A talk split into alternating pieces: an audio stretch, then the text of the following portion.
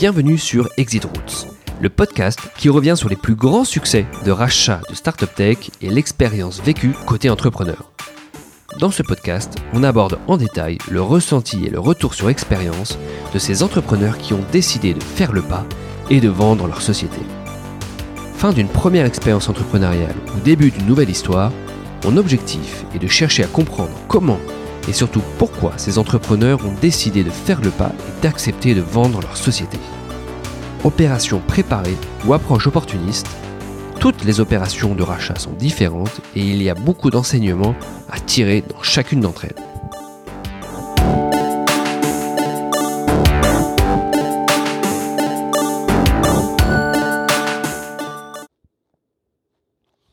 Pour ce nouvel épisode du podcast Exit Routes, je suis ravi d'accueillir Henri-François Martin, le cofondateur de Fieldin euh, et qui est actuellement le groupe Innovation Director, euh, j'ai pu voir ça sur LinkedIn, chez le groupe euh, VP ou encore Vente Privée.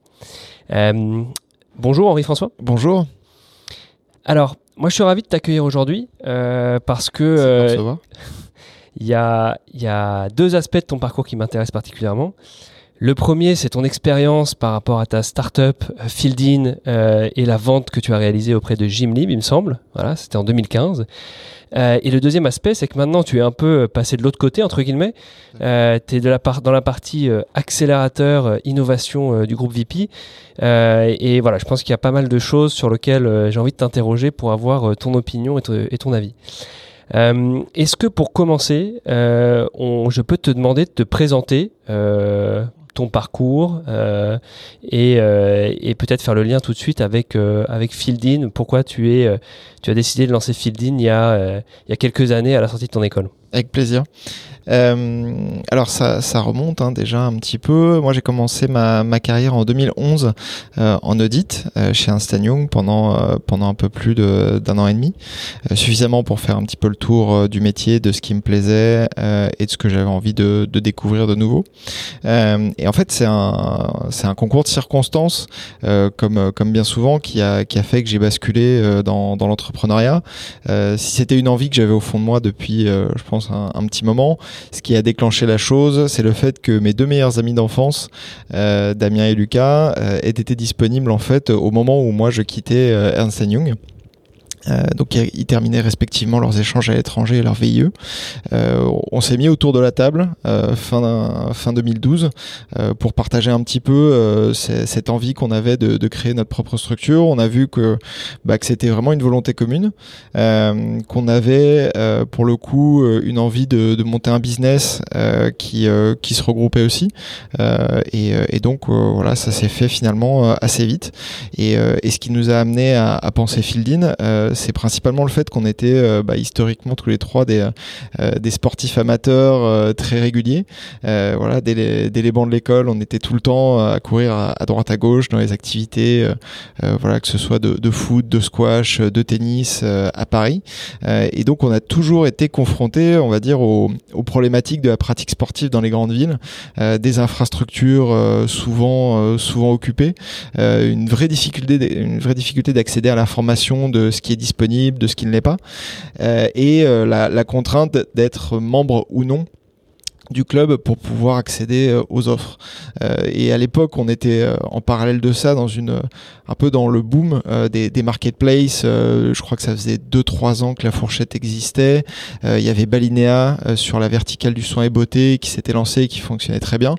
Et donc voilà, nous on a on a regardé un petit peu ce, ce développement et on s'est dit bah pourquoi ne pas monter bah, une plateforme de réservation d'activités sportives dans la lignée en fait de, de ces différents modèles que je t'ai évoqués.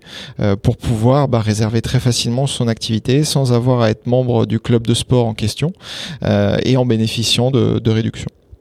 D'accord, donc ça c'est en 2012. Tu décides de lancer euh, ce projet-là, donc cette fameuse plateforme de recherche et de réservation d'activités sportives amateurs. C'est un peu la description que j'ai vue. C'est ça.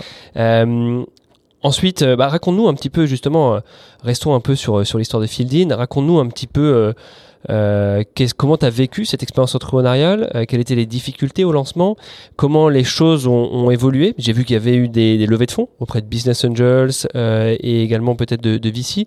alors peux-tu voilà, nous revenir un peu sur l'histoire de Fieldin au niveau de sa croissance et potentiellement aussi des difficultés auxquelles tu as été confronté en tant qu'entrepreneur?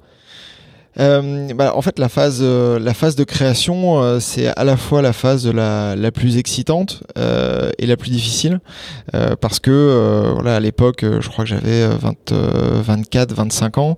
on est, on est un peu tout feu tout flamme. On est, enfin voilà, on déborde d'énergie et, et c'est assez, c'est assez difficile d'avoir une approche structurée d'un business aussi complexe et surtout sur lequel, en fait, on ne maîtrise pas la l'aspect technique. Euh, donc c'était, enfin nous on était plutôt des backgrounds euh, commerciaux, financiers, euh, et donc sur toute la partie technique, on avait aussi ce besoin d'être accompagné. Donc la première étape pour nous, ça a été de trouver une structure qui allait pouvoir nous guider dans cette structuration du projet. C'est pour ça qu'on a eu la chance d'intégrer, en tout cas qu'on a fait la démarche et qu'on a eu la chance d'intégrer l'incubateur HEC. Euh, qui nous a vraiment euh, très très bien accompagné sur cette phase euh, voilà de maturation pour amener de l'idée à la, au projet et au business model concret. donc on a eu un mentor qui nous a beaucoup beaucoup mis la tête un petit peu dans nos contradictions. il nous a aidé à prioriser les différents voilà les différents aspects de notre business. donc c'était c'était une phase avec le recul qui était qui était vraiment essentiel euh, qui est, que j'ai vécu de manière un petit peu difficile parce que c'est et, je pense que ça parlera à pas mal d'entrepreneurs. J'ai encore des, des, voilà des amis qui sont dans cette situation et qui créent leur structure. Euh, le quand on est dans la phase de création, euh, on est toujours confronté à euh, cette espèce de biais qui, rend toute euh, contradiction et critique un peu un peu difficile à vivre parce que c'est notre projet, c'est une démarche très personnelle. et quand bien même on a quelqu'un face à nous qui a peut-être 50 ans ou, ou 40 ans d'expérience, qui met le doigt là où ça fait mal. moi en tout cas j'ai le souvenir qu'à l'époque c'était d'une quelque chose que j'avais du mal à accepter et qu'il fallait, euh, voilà, qui qu'au final on, encaissait et qu'on intégrait, mais c'était pas un processus qui était euh, qui était facile. Et, je vois encore aujourd'hui des, amis entrepreneurs, voilà, qui déjà ont l'intelligence de se confronter au regard des autres, mais qui voilà ont du mal à, admettre quand on leur souligne quelque chose qui fonctionne pas bien ou qui est un peu incohérent dans leur dans leur approche. Elle est intéressante cette expérience par rapport à ton parcours et maintenant Maintenant qu'on sait que tu es, chez VP euh, euh, et responsable du programme d'accélération, c'est intéressant. Oui, et là je te, dis ça aujourd'hui, euh, des années après, j'avais pas du tout ce recul-là à l'époque, tu, tu imagines. Euh, et donc, mais bon, avec cet environnement voilà qui, nous a quand même aidé à, nous structurer, on a réussi vraiment bah, à définir le, service, notre marché et à voilà à aller rencontrer nos premiers euh, futurs clients potentiels, donc les salles de sport, euh, pour pouvoir ben, avoir un premier feedback de, de l'intérêt et de l'appétence euh, de la démarche. donc les retours étaient, étaient plutôt bons. Et c'est à partir de ce moment-là euh, qu'on a voulu directement rentrer dans une logique de levée de fonds. Euh, c'est un conseil moi que je que je donnerais pas euh, aujourd'hui parce que je pense qu'avec le recul c'était c'était un peu trop tôt. mais pourquoi est-ce qu'on est rentré directement dans cette philosophie de levée de fonds? Parce que en fait il manquait un profil très technique euh, dans notre euh, voilà dans notre association. Euh, et, euh, et, donc le, la volonté de lever des fonds c'était pour pouvoir s'encadrer euh, d'experts en la matière et pour pouvoir bah, déléguer justement cette partie-là et avoir un produit de qualité très tôt et très vite.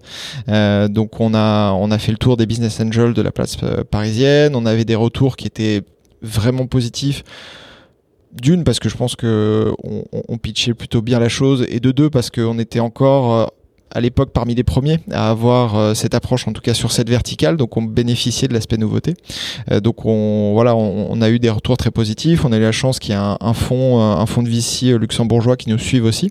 Voilà sur on a eu la chance que le fondateur de ce fonds euh, était un, ancien sportif euh, de haut niveau, donc particulièrement sensible à ces problématiques. Euh, et donc voilà, il nous a, il nous a suivi finalement très tôt. Il nous a donné les moyens de, bah, de pouvoir faire appel à, à, des spécialistes pour pouvoir sortir une, une vraie marketplace avec un back office quand même solide de réservation. et cela en l'espace de, en l'espace de quelques mois. D'accord, c'est intéressant d'avoir ton ce retour-là, euh, parce qu'on a l'impression que ça a été plutôt facile finalement d'aller lever euh, euh, ce premier tour de financement auprès de Business Angels et de ce fonds luxembourgeois. bon, tu le disais un petit peu tout à l'heure, il y avait le côté trends de, de, la marketplace à ce moment-là, donc c'est vrai que c'était un timing plutôt intéressant. alors maintenant, il y a cette levée qui est faite. Vous vous structurez, vous recrutez euh, la partie euh, le, la partie tech. Euh, J'imagine que vous commencez à exécuter vraiment le, la stratégie de développement. Alors comment ça se passe? C'est moi justement. Vous allez chercher des clients, vous allez essayer de, de, prouver votre votre modèle. et j'imagine que assez tôt finalement tu es confronté à, à Gymlib et à parler à cette, cet interlocuteur là. Alors peut-être est-ce que tu peux nous, peut-être que les choses se sont faites de façon très fluide. Est-ce que tu peux nous raconter un petit peu cette, cette, période-là et ce moment-là? Alors la phase, la phase de développement, euh, moi je vais, je vais te dire en, toute transparence ce qui a très bien marché, ce qui a été beaucoup plus difficile, et c'est pas spécifique, je pense, euh, euh, à notre activité, mais c'est vraiment spécifique, je pense, au, modèle des marketplaces. Le, le, positionnement qu'on qu'on avait, c'était vraiment un positionnement d'apporteur d'affaires euh, pour euh, pour les centres euh, pour les centres de sport qui étaient nos principaux clients. nous, on se positionnait vis-à-vis d'eux comme étant une, un levier d'acquisition de nouveaux clients qui n'étaient pas forcément intéressés par l'abonnement annuel, mais qui étaient plus là dans une pratique loisir. Donc, on va dire que la démarche de référencement B2B, c'est-à-dire aller proposer notre solution et signer des, des centres de sport pour avoir de l'offre sur notre plateforme, ça c'est quelque chose qui allait très vite qui allait très très vite et on avait vraiment une euh, voilà une, une, réceptivité extrêmement bonne euh, de la part de la part des centres de sport. On a été très vite euh, en, l'espace de moins d'un an à près de je crois de 1500 euh, clubs de sport référencés et ça dans les 10 15 plus grandes villes françaises. Donc ça là-dessus, il y avait vraiment aucun problème. le point le point qui était plus problématique, c'était le fait de générer du chiffre d'affaires et de générer de la réservation. Et ça, là-dessus, il euh, n'y a pas 36 000 solutions. Hein. C'est euh, soit euh, vous avez un budget qui vous permet d'avoir une logique de, génération de trafic et d'acquisition qui est qui est existante et qui est significative. Et dans ce cas-là, vous pouvez commencer à, créer voilà à créer un, un, historique et du chiffre d'affaires. Soit bah, vous avez une, une campagne de communication ou une technique de communication du niveau de de celle du slip français qui vous permet d'avoir tout de suite une notoriété naturelle naturelle et une croissance organique qui vous permet de générer du euh, du, chiffre d'affaires et de la réservation. Et Nous, c'était pas notre cas. Et vous, votre business model, c'était de faire payer l'utilisateur, de prendre une commission sur euh, Prenez une commission sur chaque euh, sur chaque réservation. D'accord. Donc, ce que tu nous dis en fait, c'est qu'une partie, enfin la le versant de, de, la marketplace, vous arriviez à la, à la faire grossir significativement, mm. mais que l'autre côté, c'était plus difficile. Et c'était encore plus difficile à convertir. Ouais, ouais l'autre côté, vraiment, la, la grosse complexité, euh, bah, c'était de, de, faire croître le, le trafic euh, mensuel sur notre plateforme euh, et de pouvoir euh, atteindre la masse critique qui allait nous permettre de bah, d'atteindre le seuil de rentabilité de tous les coûts euh, qui étaient liés à notre, à notre mode de fonctionnement. Euh, donc ça, c'était une, perspective qu'on avait euh, certainement avec le recul euh, un peu sous-estimé. Euh, on avait sous-estimé, je pense, le temps que ça allait prendre pour vraiment générer un trafic suffisamment important pour pouvoir vivre de nos, de nos réservations. À titre de comparaison, et pourtant on avait l'information, c'est ça qui est le, qui est, qui est le plus terrible. on savait par exemple que la fourchette, sur ces deux, trois premières années, n'avait d'existence, n'avait vécu que de la la commercialisation de leur logiciel euh, et n'ont vraiment commencé à, vivre en fait de la partie booking qu'au bout de 3-4 années. Et ça, quand même, on le savait, on avait eu la chance de, discuter avec Monsieur Jensberger euh, qui nous avait pas mal donné d'infos là-dessus. Et quand même, on avait cette info-là, euh, on restait malgré tout super optimiste sur notre capacité à générer de l'intérêt et de la croissance sur le sur le booking. Donc avec le recul, voilà, c'était un, aspect sur lequel je pense qu'on avait été trop optimiste. Et, et la concurrence existait, oui, déjà à l'époque. Il y avait, euh, il y avait Gymlim, il y avait Zippy Guide. voilà, le, marché français commençait à, un peu s'activer sur ce type de service, mais on était au final tous confrontés aux mêmes problématiques, c'est-à-dire il n'y a pas de a pas de logique d'exclusivité sur euh, sur sur la nature de l'offre. C'est-à-dire euh, tout ce qui était référencé chez nous était plus ou moins référencé chez les autres. L'enjeu euh, c'était de se, partager le trafic. euh, l'enjeu, c'était de se partager le trafic et la course, c'était celui qui allait le plus rapidement possible euh, à générer suffisamment d'audience pour pouvoir euh, justifier voilà un chiffre d'affaires intéressant. Donc la concurrence avec avec Jimlim, elle n'était pas spécialement problématique. Je pense qu'au contraire, même on voyait des choses chez eux qui étaient qui étaient intéressantes et donc par définition on, pouvait être amené à, s'inspirer. On se regardait tous, hein, c'était assez assez classique. Mais il n'y avait pas du tout à l'époque de euh, voilà de, de guéguerre particulière. Donc euh, non non ça s'est fait. Euh, on, s'était croisé sur sur différents forums et on avait pu un peu de, un peu discuter. Donc non non c'était. Enfin, les fondateurs de Gymlib étaient étaient vraiment des gens super sympas et simples avec qui on pouvait discuter. Donc il n'y avait pas de il n'y avait pas de, de, tension particulière. D'accord. et donc, si on revient au, au, plus haut, je dirais, de l'activité de Fieldin, ou peut-être même juste avant, c'était un peu début 2015, avant que vous entriez vraiment dans une discussion avec, avec Gymlib, justement, euh, quelle était un petit peu la carte d'identité de Fieldin Vous étiez arrivé à, à quel milestone? Euh, vous aviez, tu m'as dit, près de 1500 euh, salles référencées. C'est ça. Vous étiez plusieurs salariés. C'est ça. Euh, on était une, euh, on était une dizaine, si je dis pas de bêtises. on était, on était une dizaine. On était référencés dans, donc dans, dans toute la France. on faisait quelques dizaines de milliers d'euros de, de, de, chiffre d'affaires. mais en fait, le, le plus, le plus important à cette époque-là, c'était qu'on on avait commencé à adresser le marché public parce qu'on était, on était était convaincu en fait que bah, justement par rapport à des acteurs comme euh, comme Ghibli ou même à l'époque on commençait à voir les acteurs américains, Rocket Internet aussi qui débarquaient. Euh, on savait que le marché français allait jouer, enfin allait se jouer sur le marché public euh, parce que on va dire que 80%, allez, entre 70 et 80% des infrastructures du pays sont publiques. donc celui qui allait arriver à préempter cet aspect-là du marché aurait gagné.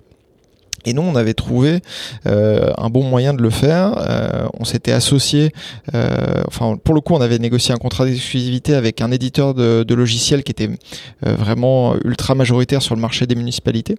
Donc il équipait près de 60% des plus grandes villes de France.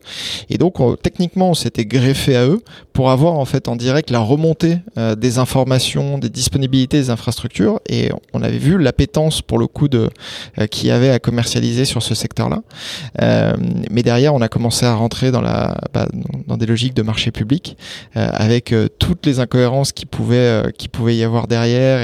Et, là, pour le coup en matière d'inertie, on était clairement confronté à, un aspect de notre business là aussi, je pense qu'on avait sous-estimé, mais surtout qui nous a fait réaliser à quel point le marché français euh, était vraiment particulier et, euh, et allait pas euh, générer des millions d'euros euh, en l'espace de en l'espace de quelques années. Ça nous a vraiment à ce, moment-là fait réaliser à quel point bah, il fallait qu'on prenne une décision sur la suite à donner à notre activité. D'accord. Là, on est à peu près début 2015, c'est ça Si tu nous donnes un peu euh, la période ou fin, peut-être fin 2014 euh, Fin 2014, ouais. Fin, 2014, en fait, on avait en même temps cette, euh, cette vision-là. on avait des, des, premières propositions de, de rachat de, voilà, de certains industriels qui commençaient à, à se structurer. et on avait les, les plus gros, voilà, les plus gros acteurs, Rocket Internet et, et le numéro un américain qui, qui débarquaient sur le marché européen. Donc toutes ces informations-là, en l'espace de, en l'espace de quelques mois, euh, fin 2014. D'accord. Donc tu es en train de nous dire que tu as reçu en fait des marques d'intérêt de, de potentiels concurrents pour vous racheter. Exactement. C'était pas forcément des concurrents, c'était plutôt des industriels. Des industriels, pardon. Et donc c'est à ce moment-là que le déclic se fait, que le raisonnement se fait, qu'on commence à se poser des questions et qu'on se dit bah pourquoi pas, étant donné la difficulté de mon marché, peut-être que euh, le rapprochement avec un industriel ou avec un autre acteur me permettra de, de m'accélérer différemment, c'est ça, ça allait encore plus loin que ça, euh, parce qu'on a vraiment porté un regard euh, à ce moment-là très critique sur sur notre marché, où en fait en parallèle de ça, on avait déjà aussi initié des, discussions avec la plupart des fonds d'investissement de la place parisienne, et, et donc on, au gré des discussions, on avait on avait des intérêts, mais les fonds ne voulaient pas se positionner avant un certain niveau de milestones atteint, mais qu'on était tout totalement en mesure d'atteindre, mais à horizon plutôt un an, un an et demi encore de développement, au stade en tout, tout cas auquel on était à ce moment-là, en termes de, vitesse de développement. et donc, on savait euh, en gros, qu'il y avait une décision qui allait se prendre à horizon un an et demi, deux ans, vis-à-vis des fonds d'investissement. Sauf que euh, ce qu'on avait réalisé à ce moment-là, c'est que euh, bah, dans deux ans, euh, le marché, euh, avec tous ces acteurs qui étaient en train de se structurer et de débarquer euh, avec potentiellement plus de moyens que nous, allait rendre l'investissement dans notre structure beaucoup moins intéressante qu'elle ne l'était au moment où on avait initié les démarches. Donc en gros, la conclusion qu'on, qui en est ressortie, c'était que notre marché, d'ici un an et demi, allait être saturé, qu'il y avait assez peu de certitude sur notre capacité à sortir en tête d'ici d'ici un an et demi euh, et, euh, et, associé à ça, on avait déjà des, des propositions sur la table. Euh, et puis aussi le fait que, bah, je pense qu'on a, on a touché aux, enfin, je pense aux limites de notre vocation d'entrepreneur. C'est-à-dire, bah, on était toujours dans une époque où soit on se payait pas, soit on se payait tout juste un SMIC. On commençait bah, après, après trois ans d'activité à regarder un petit peu, bah, à faire la comparaison, faire la comparaison entre, bah, entre ce qu'on, touchait actuellement et, et ce qu'on valait sur le marché. Et, euh, et clairement, là, voilà, c'est des, des, critères quand on est entrepreneur qui jouent, euh, parce que c'est pas une démarche qui est individuelle, hein, c'est un choix, c'est un choix de vie. Euh, c'est un choix de vie qui embarque aussi parfois euh, nos conjoints. Euh, et donc voilà, l'ensemble de ce contexte-là nous a amené finalement assez rapidement à, à décider voilà de, de, de, revendre de revendre l'activité et, et à basculer derrière sur voilà et à capitaliser dessus sur voilà sur notre prochaine activité. C'est intéressant ton, ton point sur le timing, effectivement, où tu sens qu'il y a, il y a, il y a des marques d'intérêt, euh, qu'il y a une, un bon timing pour faire du M&A, pour faire du rapprochement, et que peut-être dans un an et demi ou deux ans, la situation sera totalement différente. Donc ça, c'est, c'est vraiment intéressant. Euh, maintenant, si on, si on reste un petit peu donc sur, euh, sur cette thématique-là, euh, tu reçois des marques d'intérêt, tu prends la décision avec tes associés de d'opter pour cette option-là, euh, mhm. donc de l'approfondir. alors là, qu'est-ce que vous faites? Vous, euh, vous restez sur les premières marques d'intérêt que vous venez de recevoir, vous vous faites accompagner, euh, vous allez chercher d'autres offres par vous-même? Euh, quelle est la stratégie à ce moment-là pour vous? Honnêtement, on a, on a un peu ouvert toutes les, toutes les possibilités. On était aussi bien dans une logique de, de sourcing actif. on avait via, le, via le réseau, via le réseau HEC, une personne aussi qui, qui nous accompagnait pour, voilà, pour potentiellement aller chercher des marques, des marques d'intérêt chez, chez certains industriels. Euh, on répondait aux, sollicitations euh, naturelles qu'on avait, euh, qu'on avait pu avoir. donc il y avait beaucoup de, beaucoup de marques d'intérêt.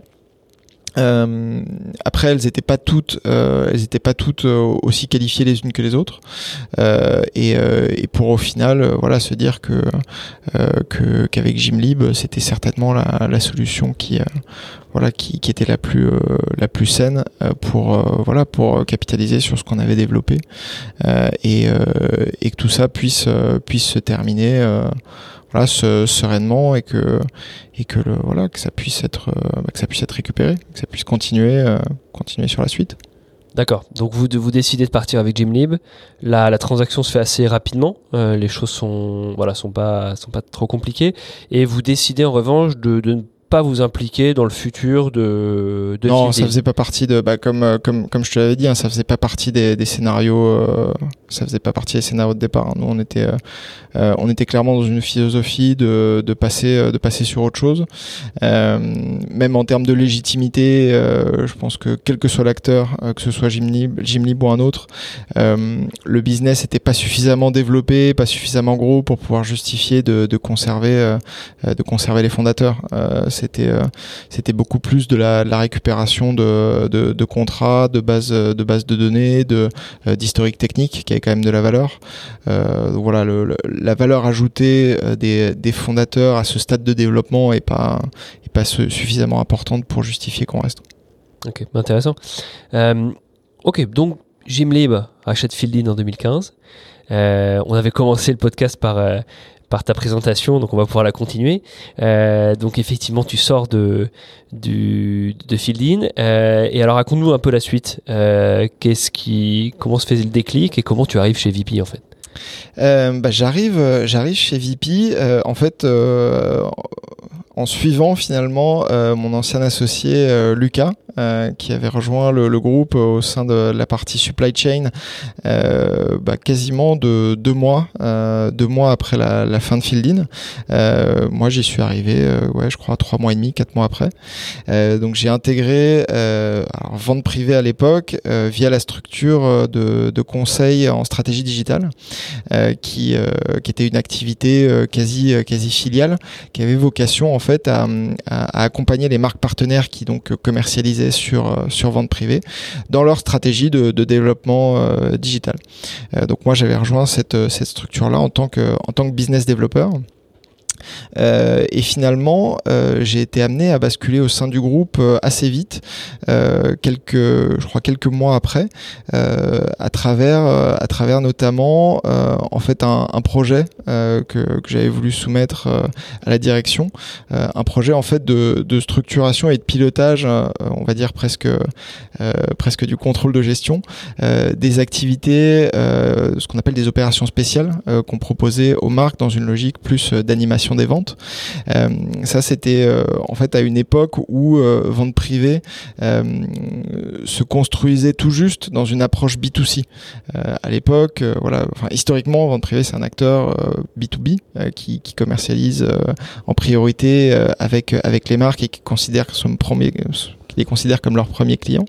Euh, et l'activité marketing B2C était vraiment naissante. Euh, et, euh, et, voilà, je m'étais positionné en tant que chef de projet pour, pour apporter une touche peut-être un petit peu plus financière et, et chiffrée à, à, ces démarches qui étaient, qui étaient encore naissantes. D'accord. Et alors la suite, ensuite chez VP, euh, parce que tu effectivement t'es passé de, de différents euh, différentes casquettes pour arriver jusqu'à cette cette casquette de, de, responsable de l'accélérateur. Euh, bah en fait cette cette deuxième activité donc de chef de projet, elle a duré 7-8 mois et, et c'est un peu par hasard que, que j'ai appris que Vente Privée avait décidé en fait d'ouvrir une un partenariat avec Station F, donc qui à l'époque était pas encore ouvert et donc je me suis permis de poser la question de quelle était euh, voilà quelle était la démarche et quelle était l'idée derrière. Euh, vente privée en fait euh, venait de sortir en fait de deux années de très grosse croissance externe avec plusieurs acquisitions qui ont eu pour conséquence de, de, créer on va dire les mauvais aspects du, du, grand groupe, de l'inertie, des incohérences dans les dans les process, des plateformes techniques qui sont un peu plus compliquées à faire évoluer. et donc associé à ça la conviction des fondateurs que dans le monde d'aujourd'hui, on est beaucoup plus dans une concurrence euh, entre des acteurs lents versus des acteurs rapides que entre des gros et des petits. Donc il y avait vraiment cet enjeu de la temporalité qui était clé euh, dans, le, dans le business de, de vente privée. Euh, et c'est un peu ce contexte-là qui a redonné envie euh, au, groupe de relancer euh, une démarche d'innovation vraiment structurée. Et c'est pour ça qu'ils se sont associés à Station F. Et, et, donc moi, quand j'ai appris ça, je me suis tout simplement bah, présenté. J'ai eu l'occasion de pouvoir expliquer un peu quel était mon parcours, en quoi j'avais eu l'occasion d'être accompagné, que ce soit par l'incubateur HEC, le réseau Entreprendre Paris ou le réseau Scientipol, d'expliquer en quoi j'avais euh, eu l'occasion de voir quels étaient aussi bien les avantages de ces organisations-là que leurs limites.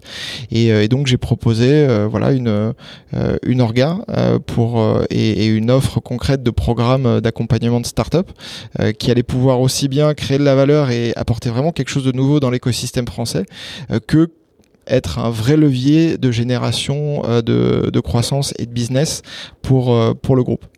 Alors décris-nous justement un petit peu cette offre que tu, que tu as construite et proposée toi en interne, euh, parce que j'imagine que ça repose euh, en partie sur ton expérience que tu avais vécue, les conclusions que tu as pu en tirer.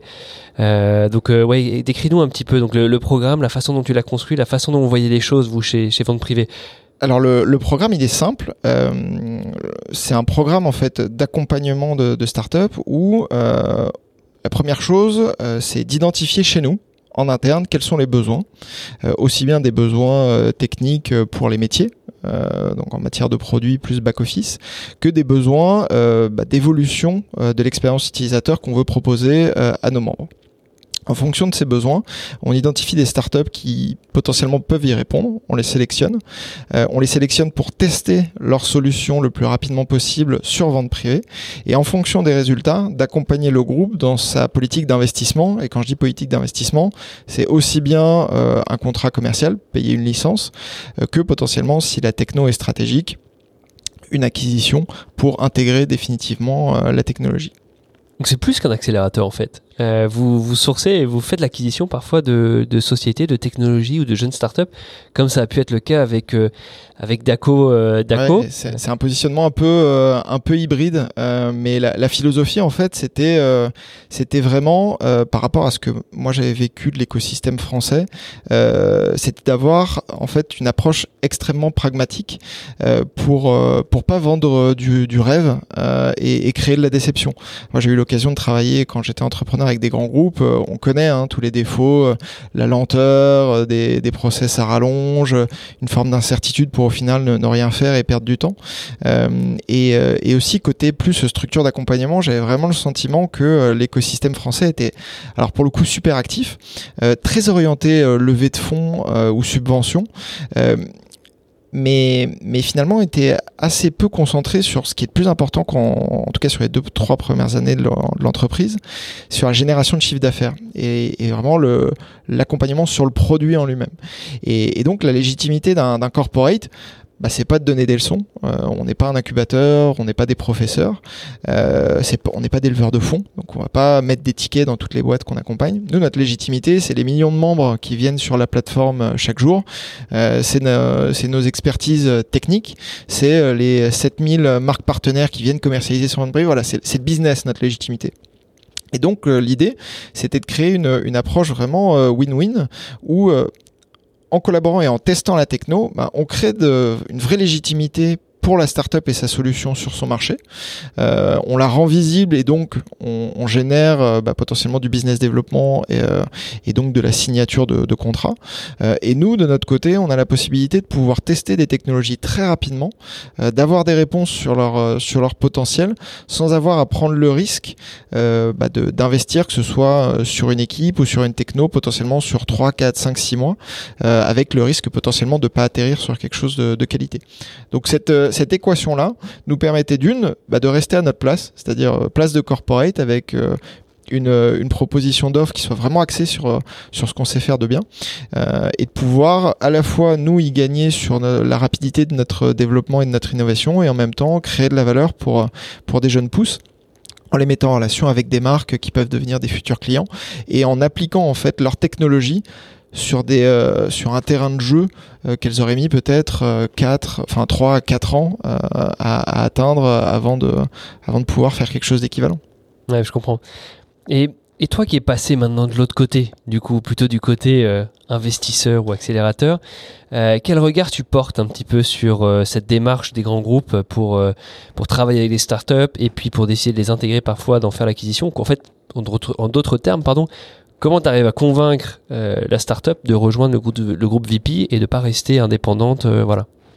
Alors pour, ce qui est du regard que je porte sur l'ensemble du marché, c'est difficile hein, parce que euh, moi je pourrais te parler de, ce qui se passe chez, VP, je, je connais pas tous les autres corporates, mais il y a clairement eu un boom des, démarches un peu équivalentes quand on pose des questions, on se rend compte assez vite euh, de la différence entre ceux qui ont une vraie approche structurée avec un objectif à la fin, euh, que ce soit d'intégrer une techno euh, ou, de créer de la valeur, quelle que soit la forme, versus quand même encore quelques acteurs qui sont soit pas encore arrêtés sur ce qu'ils veulent vraiment faire de cette démarche, soit qui sont purement dans des, logiques de communication. C'était un peu l'innovation, un buzzword encore il y a deux ans il fallait euh, être dans la démarche et, euh, et, essayer de s'aligner pour donner de la visibilité à sa marque. Donc ça là-dessus, euh, je pense que d'ici quelques années, il y en aura, il y en aura de moins en moins et ne resteront que ceux qui ont réussi vraiment à créer une dynamique qui, apporte de la valeur aussi bien aux corporate que, que aux startups qui sont concernés. ensuite, nous, comment est-ce qu'on est, comment est-ce qu'on arrive à être attractif Bon, le, premier aspect quand même, voilà, VP, c'est un groupe européen qui fait 3,7 milliards d'euros de, de chiffre d'affaires. On a près de 6000 collaborateurs. on a 4,5 millions de membres qui viennent chaque jour sur nos sur nos plateformes. Donc voilà, je pense que le point numéro un d'attractivité, c'est celui-là. Euh, ensuite, euh, je pense qu'il y a un niveau de maturité dans l'écosystème euh, français et européen en matière de start-up qui est de plus en plus important. Donc on, on réalise que les start-up vis-à-vis de ces démarches comme ça d'accompagnement et d'open innovation sont de plus en plus exigeants euh, et donc euh, laisse finalement assez peu de place à l'erreur sur euh, sur ce qu'on met en place. donc je, je pense que aujourd'hui, ce qui fait notre notre attractivité, c'est le fait que dès les premiers échanges, on puisse donner une vraie visibilité à chaque startup de ce qui va se passer. Euh, avec donc les premières étapes, qu'est-ce qu'on va regarder pour pouvoir se dire si on va travailler ensemble ou pas. Le fait qu'on puisse leur dire aussi, en toute transparence, bah écoutez, nous, votre solution nous intéresse parce que en interne, l'application de votre techno, ça représente un terrain de jeu potentiellement de 30 à 50 euh, millions d'euros. C'est ça la vraie valeur, euh, je, je, trouve, de la démarche qu'on a su mettre en place. C'est qu'en fait, on, on, fait tomber le flou artistique qui existe euh, entre euh, l'extérieur et l'intérieur. Quand, quand j'abordais un, un, corporate, bon bah oui, je, je voyais mon intérêt, mais euh, mon, mon, argumentaire, au final, il était il tombait souvent un petit peu à côté parce que j'avais pas la visibilité de l'intérêt et de la création de valeur potentielle de ma démarche pour le, corporate. Et ça, c'est le rôle de traducteur que nous, on joue. Euh, donc on est vraiment un facilitateur de, de relations. Euh, pour vraiment aider aussi bien le corporate que la startup à, miser, à, à, viser juste dans le cadre de la collaboration euh, pour, euh, encore une fois, que tout le monde puisse créer de la valeur le, le plus rapidement possible. Et, et ça, je, je, pense que c'est quelque chose qui nous différencie énormément aujourd'hui, euh, qui rassure beaucoup les startups euh, dès le début de la collaboration, euh, parce que le, la crainte naturel qu'il y a dans ce type de, relation, c'est euh, la start-up qui a peur que le grand groupe se mette à voilà à s'inspirer, à copier et puis finalement euh, euh voilà à, juste venir piquer euh, piquer les idées et puis avant de avant de rompre le, le sujet. nous on est super transparent là-dessus. Pour, pour te donner un exemple, on a, encore une fois, dans cette logique de gestion de la, de la temporalité, on a déjà dit à une startup, bah, écoute, ta solution, on sait qu'on en a besoin, ça a été remonté par le métier. Par contre, je te le dis tout de suite, euh, c'est quelque chose qu'on veut avoir en interne. On veut le développer. On a prévu de le développer. Il y a des équipes qui sont dédiées à ça. Par contre, euh, on sait qu'on ne sera pas en mesure de le faire avant au moins un an et demi. Un an et demi pour nous, ça représente peut-être 40 à 50 millions d'euros de pertes de pas avoir cette techno-là.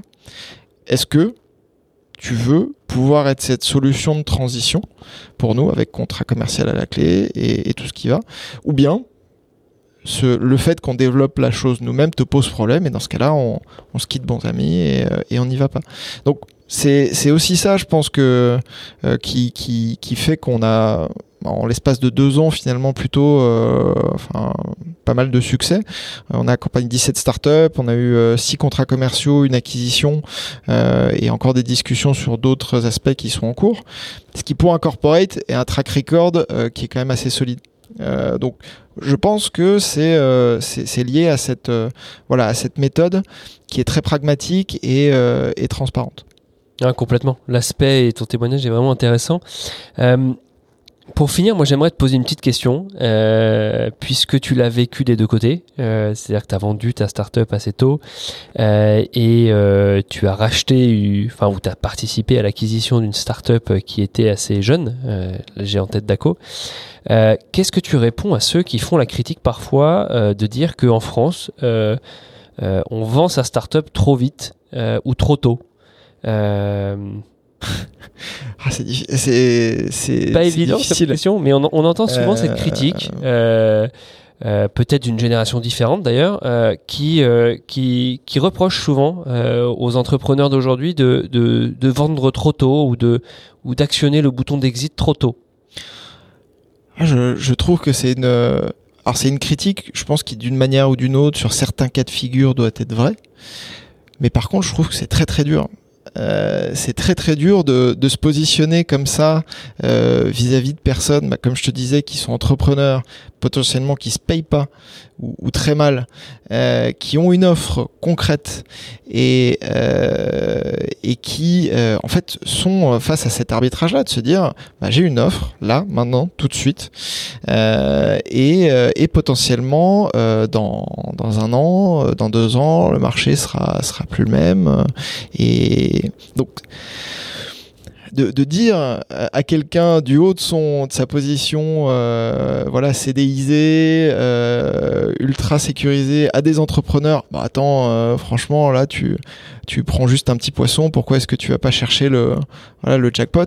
Je, trouve ça voilà je, trouve ça un peu culotté. Mais je pense que la, vraie question derrière tout ça, et je pense que c'est un, vrai filtre entre différentes catégories d'entrepreneurs, euh, c'est ceux qui ont cette capacité, peu importe le contexte, à, tenir bon et tenir euh, tenir très longtemps. Voilà, là-dessus, je, pense bien évidemment euh, aux, fondateurs de Blablacar qui qui sont connus pour avoir fait une traversée du désert absolument incroyable que moi personnellement j'aurais été incapable de faire, incapable.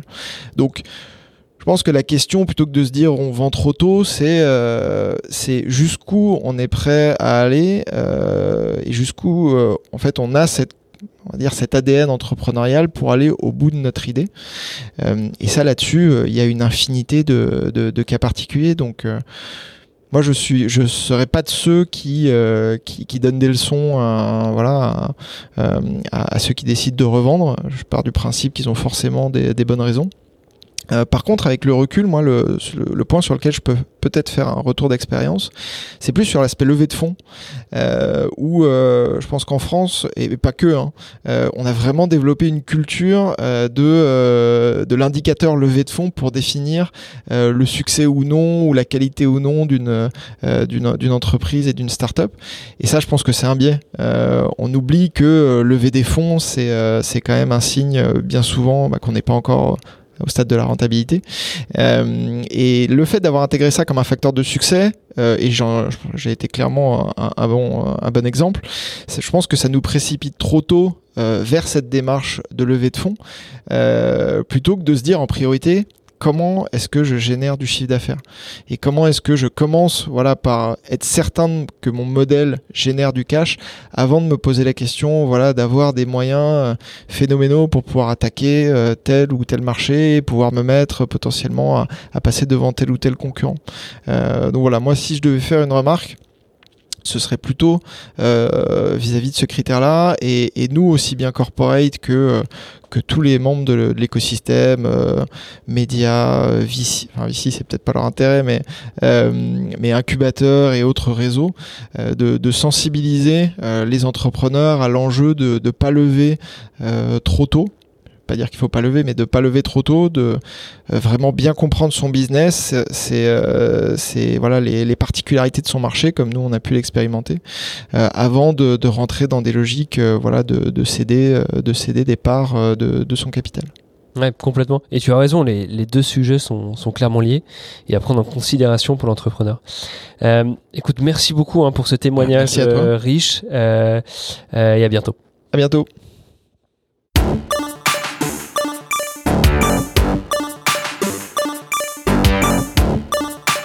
J'espère que vous avez autant apprécié l'écoute de cette édition que j'ai pris de plaisir à préparer cette interview.